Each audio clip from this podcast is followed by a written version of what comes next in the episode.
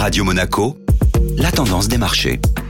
Radio Monaco, la tendance des marchés avec Société Générale Private Banking. Bonjour Gabriel Sultan. Bonjour Benjamin. Les actions évoluaient dans un climat prudent tout au long de la séance d'hier. Les investisseurs restaient attentistes juste avant la publication des minutes de la Fed et à quelques jours du pont de Thanksgiving aux États-Unis, une période traditionnellement calme pour les marchés financiers. En Europe, les principaux indices évoluaient légèrement à la baisse. L'Eurostock 50 perdait 0,24% à la clôture et l'indice parisien CAC 40 effaçait ses gains de la veille, pénalisé entre autres par LVMH qui accusait une baisse de 1,89%. Que se passe-t-il du côté des taux? Les taux se détendaient légèrement hier. En Europe, le Bund allemand perdait 5 points de base à 2,56% et les rendements des treasuries à 10 ans se stabilisaient autour de 4,40% après un pic à 5% il n'y a encore qu'un mois. Plombé par la chute de la rémunération des obligations d'État, le dollar évoluait autour de 1,0930 face à l'euro après s'être déprécié de 2,40% sur un mois.